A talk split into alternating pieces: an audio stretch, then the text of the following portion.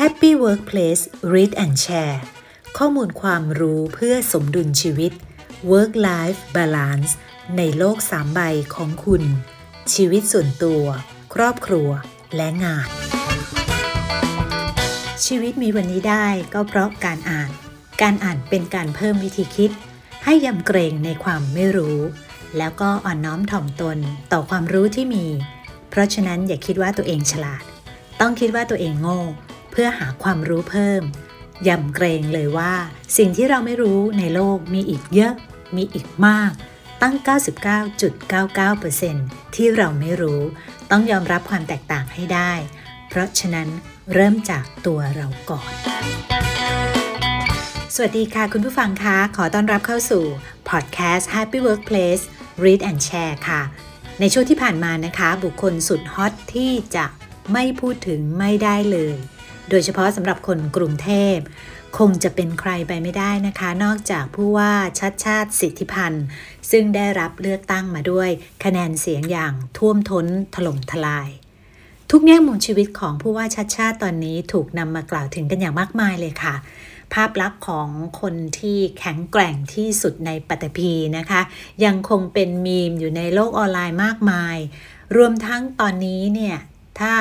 เข้าไปค้นใน Google หรือว่า YouTube เนี่ยนะคะ ก็จะพบบทสัมภาษณ์ที่สะท้อนวิธีคิด การใช้ชีวิต การดูแลสุขภาพ การจัดสมดุลชีวิตของผู้ว่าชัดชาติ ซึ่งนำเสนอผ่านสื่อต่างๆ มากมายเลยทีเดียวค่ะ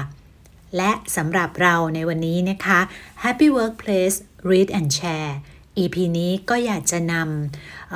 เรื่องราวของผู้ว่าชัดชาติมาฝากคุณผู้ฟัง เพิ่มเติมมากขึ้นค่ะ โดยผ่านหนังสือที่ผู้ว่าชัดชาติได้อ่านนะคะ เพื่อจะได้ทราบว่านอกจากความแข็งแรงทางร่างกายจากที่เราเห็นภาพผู้ว่าออกกำลังกายด้วยการวิ่งทุกเช้าแล้ว การเพิ่มความแข็งแกร่งทางความคิด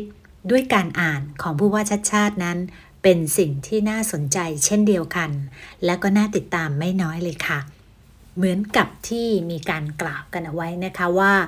you are what you read ในอีพีนี้จึงขอแชร์หนังสือในดวงใจของผู้ว่า กรุงเทพมหานคร คนที่ 17 ผู้ว่าชัดชาติสิทธิพันธ์ค่ะ คุณผู้ฟังคะผู้ว่าชัดชาติที่เคยให้สัมภาษณ์ในสื่อสื่อหนึ่งนะคะว่า ชีวิตมีวันนี้ได้ก็เพราะการอ่าน การอ่านเป็นการเพิ่มวิธีคิด และหัวใจสำคัญก็คือทุกคนต้องไม่หยุดคิด ต้องไม่หยุดตัวเอง การอ่านเยอะๆ ขยายการอ่านในสิ่งที่ไม่เกี่ยวข้องกับเรานั้น เป็นสิ่งที่ดีมากๆ สุดท้ายแล้วมันจะมาเกี่ยวข้องกับชีวิตของเราไปเอง หาจุดที่ลากเส้นได้มาเชื่อมโยงเข้าหากัน การสัมภาษณ์ครั้งนั้นนะคะ ผู้ว่าชัดชาติสิทธิพันธ์ยังยืนยันค่ะว่า ทุกอย่างที่จะเปลี่ยนแปลงได้เนี่ยต้องเริ่มจากต้นทุนทางความคิดก่อน ทั้งการเปลี่ยนประเทศ ลดความขัดแย้ง มันต้องเริ่มจากวิธีคิดทั้งสิ้นนะคะ แล้วก็วิธีคิดใหม่ๆ จะได้จากการอ่านนี่แหละค่ะ หากไปส่องเพจของผู้ว่าชัดชาตินี่นะคะ แล้วก็รวมทั้งการสัมภาษณ์สื่อต่างๆ ในช่วงหลายปีที่ผ่านมา เราจะเห็นว่าผู้ว่าเนี่ยได้เคยแนะนำหนังสือไว้มากมายหลายเล่มค่ะ และเป็นที่น่าสังเกตนะคะว่า หนังสือหมวดวิธีคิด ดูจะเป็นหนังสือที่ผู้ว่าชัดชาติเนี่ยพูดถึงบ่อยที่สุด จนถึงกับมีเพจสำนักข่าวต่างๆ แล้วก็บล็อกเกอร์ต่างๆนะคะ ได้แชร์รายชื่อหนังสือที่ผู้ว่าชาชาติแนะนำจนกระทั่งมีการรีวิวเจาะกันเป็นเล่มๆเลยทีเดียวและนี่ก็คือรายชื่อหนังสือที่ผู้ว่าชาชาติอ่าน และก็แนะนำไว้นะคะ กลุ่มแรกเนี่ยเป็นหนังสือจากนักเขียนคนดังค่ะ Professor Adam Grant นะคะ เป็นผลงานเรียกว่าระดับ bestseller หลายเล่มทีเดียว ไม่ว่าจะเป็น Give and Take นะคะ A Revolutionary Approach to Success ในปี 2013 หรือว่า Originals How Non-Conformists Move the World ในปี 2016 รวมทั้ง Option B ในปี 2017 นะคะ และล่าสุดเนี่ยเมื่อปีที่ผ่านมานี้เองค่ะ ผู้ว่าชาชาได้แนะนำหนังสือที่ฮือฮามาก ๆ ชื่อว่า Think Again เขียนโดยอดัมแกรนนะคะ Professor Adam Grant เนี่ยเป็นศาสตราจารย์ตั้งแต่อายุเพียง 28 ปีเท่านั้นนะคะ ปัจจุบันเนี่ยอายุ 40 ปี สอนวิชาจิตวิทยาองค์กรอยู่ที่ Wharton School แห่งมหาวิทยาลัยเพนซิลเวเนีย และในฐานะนักจิตวิทยาองค์กรนี้ Professor Grant ได้รับการยอมรับว่าเป็นหนึ่งใน 10 นักคิด ด้านการจัดการทางความคิด ที่มีอิทธิพลมากที่สุดในโลกค่ะ เขาเป็นผู้ที่เชี่ยวชาญชั้นนำนะคะ เกี่ยวกับวิธีสร้างแรงจูงใจ ในการสำรวจความคิดดั้งเดิม และก็ค้นหาความหมายของการคิดใหม่ การเปิดใจให้กว้าง เพื่อสร้างสรรค์ให้มากขึ้น หนังสือชื่อ Originals และก็ Think Again นี่นะคะ เป็นสองเล่มในดวงใจของผู้ว่าชัดชาติที่มาจากนักเขียนคนเดียวกัน โดยเฉพาะเล่มล่าสุดนี้นะคะ Think Again เนี่ย ตอนนี้มีฉบับแปลแล้วนะคะ ชื่อว่าคิดแล้วคิดอีก ซึ่งตีพิมพ์เมื่อปีที่แล้วค่ะ ผู้ว่าจะชาติบอกว่าเขาชื่นชอบมากๆแล้วก็แนะนำหนังสือเล่มนี้ให้ผู้ที่รู้จักเสมอๆนะคะ เพราะว่าแก่นของเรื่องเนี่ยมันตรงกับ ความเชื่อของเขาอย่างมาก นั่นก็คือความต้องการสร้างสังคมที่ต้องคิดใหม่ เพราะถ้าคิดใหม่ไม่ทัน สุดท้ายอาจตกขบวนความเปลี่ยนแปลง และหนังสือเล่มนี้นี่เองค่ะ ได้ชี้ชัดให้เห็นถึงการเปลี่ยนแปลงความคิดตัวเอง ให้ยำเกรงในความไม่รู้ และให้ถ่อมตนกับความรู้ การเปิดรับฟังเหตุผล รับฟังความคิดใหม่ ๆ อยู่เสมอ และเพื่อให้ภาพชัด แบบย่นๆนะคะ ขอยกบทสรุปจากเพจพิจารณ์หนังสือหลาย ๆ เพจ ที่ได้สรุปเกี่ยวกับหนังสือเล่มนี้เอาไว้นะคะ หนังสือที่ชื่อว่า Think Again ค่ะ คุณผู้ฟังคะหนังสือเล่มนี้เนี่ยนะคะ ได้บอกเล่าถึงทักษะทางความคิด ที่ว่ากันว่าอาจจะเป็นทักษะที่สำคัญที่สุดแห่งยุคสมัยนี้ก็ว่าได้ค่ะทั้งการ rethink นะคะ หรือว่าเปลี่ยนความคิด และก็การ unlearn หมายถึงการยอมละทิ้งองค์ความรู้ที่ล้าสมัย และก็ค่านิยมแบบเดิมๆ ที่ไม่มีประโยชน์อีกต่อไป ทั้งสองหลักการนี้นะคะ เป็นทักษะสำคัญในการเสริมสร้างความแข็งแกร่งให้กับกระบวนการคิดของมนุษย์ทุกคนอย่างเราๆท่านๆ ให้มีความยืดหยุ่นมากขึ้นค่ะ และก็มีความอ่อนน้อมถ่อมตนมากขึ้น และมีความสงสัยใคร่รู้มากขึ้นด้วย เพื่อจะได้เป็นฟันเฟืองสำคัญนะคะ ทั้ง 3 สิ่งเนี่ยในการที่จะพาเราไปสู่ความสำเร็จในโลกยุคปัจจุบัน และมากไปกว่านั้นค่ะ ทักษะที่เรียกว่า think again นี้ยังเป็นหนทางหลักนะคะ ที่จะนำพาสังคมที่เต็มไปด้วยความขัดแย้ง โดยเฉพาะสังคมไทยในปัจจุบันเนี่ยไปสู่สังคมแบบเปิดที่ยอมรับในความคิดเห็นที่ต่างกันมากขึ้น และก็เป็นหนทางหลักที่จะส่งเสริมกันเรียนรู้แบบตลอดชีวิตของมนุษย์ทุกคนด้วยค่ะ ซึ่งเราเห็นแนวคิดนี้นะคะ ชัดเจนมากๆ ถ้าเราสังเกตดูทุกการปรากฏตัวของผู้ว่าชัดชาติ การพูดของเขา การสื่อสารในมิติต่างๆของเขา ในกลุ่มคนต่างๆนั้น เราจะได้เห็นแนวคิดนี้ชัดเจนมาก ๆ ค่ะ ชัดชาตินี่เคยสรุปเอาไว้นะคะว่าหนังสือ Think Again ชี้ให้เห็นว่าพวกเราเนี่ยจำเป็นต้องกล้าตั้งคำถาม กับความเชื่อที่ตัวเองยึดถือมานาน เพื่อที่จะ rethink และ unlearn องค์ความรู้ของตัวเองจะได้ทันสมัยที่สุดค่ะ จริงๆแล้วนี่นะคะอาจจะไม่ใช่เรื่องง่ายนักที่เราเนี่ยจะปรับให้เกิดกระบวนการคิดใหม่ เพราะว่ามนุษย์เราเองเนี่ย คือสิ่งมีชีวิตที่มีมันสมองที่มันมักจะคิดว่า ตัวมันเองนั้นถูกต้องที่สุดแล้วนะคะ ยิ่งมันสมองของคนที่เก่งๆ ที่มั่นใจในความฉลาดของตัวเองมากๆเนี่ยยิ่งปรับความคิดตัวเองได้ยากมากด้วย ซึ่งในหนังสือเล่มนี้เนี่ยนะคะ ได้ชี้ให้เห็นค่ะว่า มนุษย์ส่วนใหญ่นั้นมักจะมีกรอบกระบวนคิดที่ไม่เอื้อ ให้พวกเขาตั้งข้อสงสัยในความเชื่อของตัวเอง เพื่อปรับกระบวนการคิดใหม่ ซึ่ง professor Grant ผู้เขียนนะคะ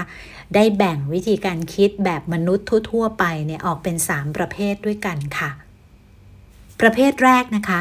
คือมนุษย์ที่มักจะคิดแบบนักเทศ กระบวนการคิดของคนกลุ่มนี้เนี่ยมักจะเชื่อมั่นว่าความเชื่อที่ตัวเองยึดถืออยู่นั้นนะคะ คือความจริงสูงสุดที่ไม่อาจปฏิเสธได้ และก็พร้อมที่จะปกป้องความเชื่อของตัวเองอย่างเข้มแข็งแล้วก็แรงกล้า กลุ่มประเภทที่2นะคะคือมนุษย์ที่มักจะคิดแบบอายการ กระบวนการคิดแบบนี้เนี่ยก็คือการพุ่งเป้าไปที่การหาข้อโต้แย้ง เพื่อล้มล้างแล้วก็เอาชนะความคิดของผู้อื่นให้ได้ค่ะ เหมือนกับอายการที่ต้องการชนะคดีด้วยการที่จะค้นหาแล้วก็โจมตีจุดอ่อนของอีกฝ่ายหนึ่งนะคะ และสุดท้ายค่ะ มนุษย์ในกลุ่มที่คิดแบบนักการเมือง กระบวนการคิดแบบนักการเมืองคืออะไร ก็คือการพุ่งเป้าไปที่การหาเสียงด้วยการทำทุกวิถีทางค่ะ เพื่อให้ผู้คนเชื่อ และก็อยู่ฝ่ายเดียวกับตนนะคะ เหมือนที่นักการเมืองทั้งหลายทำกัน ซึ่งในชีวิตประจำวันของทุกคนค่ะ พวกเราเนี่ยนะคะ คุณผู้ฟังมักจะเปลี่ยนกระบวนการคิด แล้วก็เลือกใส่หมวก พระนักเทศอายการ แล้วก็นักการเมืองตามสถานการณ์ที่เหมาะสม แต่คนส่วนใหญ่เนี่ยมักจะลืมใส่หมวกใบหนึ่งค่ะ หมวกใบนั้นเนี่ย professor Grant บอกว่าเป็นหมวกที่สำคัญที่สุดในยุคสมัยนี้นะคะ นั่นก็คือหมวกที่เรียกว่า หมวกนักวิทยาศาสตร์ คือการคิดแบบนักวิทยาศาสตร์นั่นเองค่ะ การคิดแบบนี้นะคะเป็นกระบวนการคิดที่ยึดมั่นในการตามหาข้อเท็จจริง สังเกตนะคะใช้คำว่า ข้อเท็จจริง ไม่ใช่ความจริงนะคะ เพราะการหาข้อเท็จจริงคือการหาด้วยหลักการของเหตุผล มีความสงสัยใคร่รู้อยู่ตลอดเวลา และพร้อมที่จะปรับเปลี่ยนความคิดของตัวเองอย่างยืดหยุ่น ตามหลักฐานแล้วก็องค์ความรู้ล่าสุดโดยไม่มีความคิดที่ลำเอียงค่ะ ซึ่งนักจิตวิทยาทั่วโลกนะคะ ลงความเห็นตรงกันเลยค่ะว่า บุคคลที่จะสามารถเปลี่ยนความคิดของคุณได้ดีที่สุดก็คือตัวของคุณเอง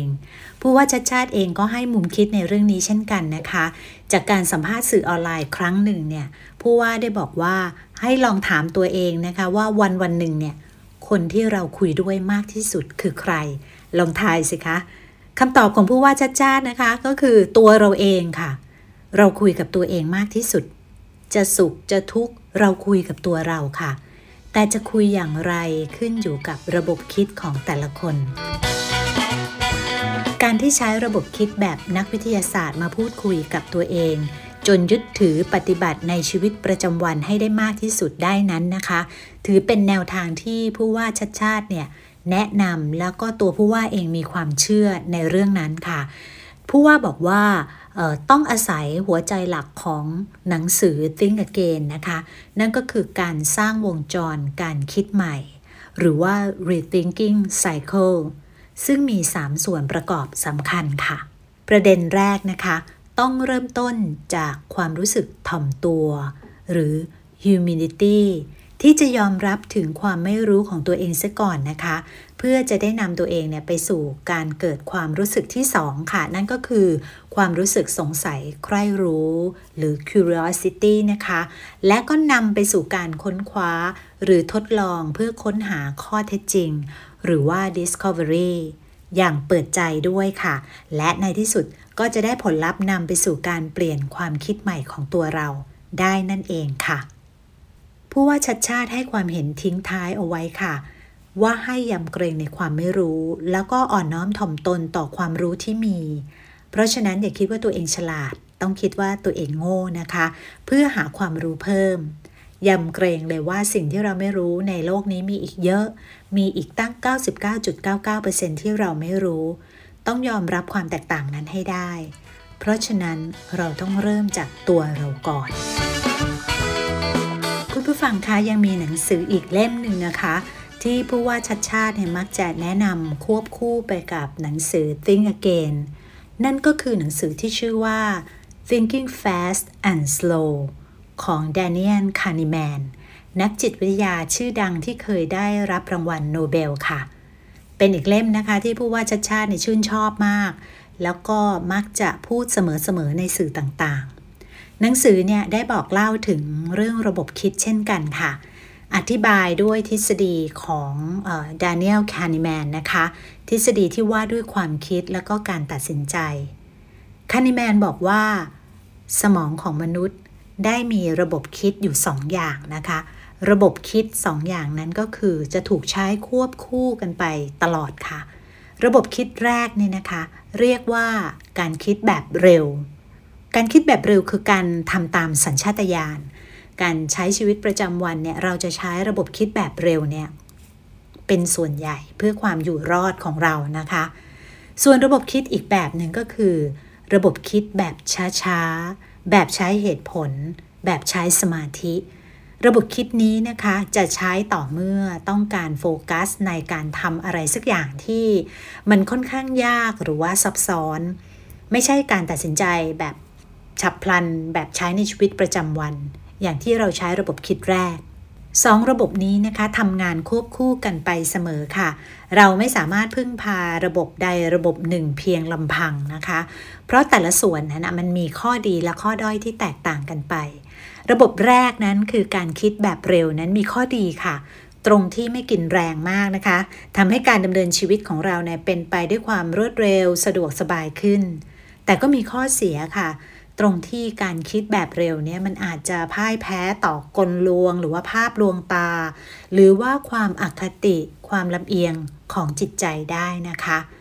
ส่วนระบบที่ 2 คือการคิดแบบช้านั้น ดีตรงที่สามารถช่วยให้เราเนี่ยทำอะไรยากๆได้นะคะ แต่ข้อเสียก็คือมันต้องใช้เวลามาก ใช้สมาธิมากในการที่จะพิจารณาทำเรื่องนั้นๆ หนังสือเล่มนี้นะคะผู้ว่าชัดชาติบอกว่าได้สอนวิธีคิดและก็วิธีตัดสินใจให้กับเขา เน้นการใช้เหตุผลมากกว่าการใช้อารมณ์ การดำเนินชีวิตที่ดีเนี่ยนะคะ ผู้ว่าบอกว่าต้องใช้ทั้งสองระบบคิดค่ะ โดยผู้ว่าเองเนี่ยเชื่อว่าสังคมไทยในปัจจุบันนี้นะคะ จะก้าวไปอย่างมั่นคงได้ ต้องปลูกฝังให้คิดอย่างมีเหตุผล โดยใช้ระบบคิดที่สองคือคิดช้าลง เพื่อให้เกิด thinking society ให้มากขึ้นค่ะ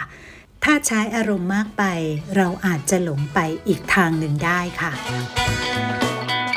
คุณผู้ฟังคะขอเพิ่มเติมหนังสืออีกเล่มหนึ่งนะคะ ที่ผู้ว่าชัดชาติเนี่ยได้เคยพูดอ้างอิงเอาไว้ในหลายเวที นั่นก็คือหนังสือที่ชื่อว่า Designing Your Life Build a Life That Works for You การออกแบบชีวิต เขียนโดยบิลเบอร์เน็ตนะคะ แล้วก็เดฟอีแวนส์ทั้งคู่เนี่ยเป็นนักออกแบบผลิตภัณฑ์ชั้นนำค่ะ ที่ประยุกต์ใช้ดีไซน์ Thinking นะคะ ให้เข้ากับการออกแบบชีวิต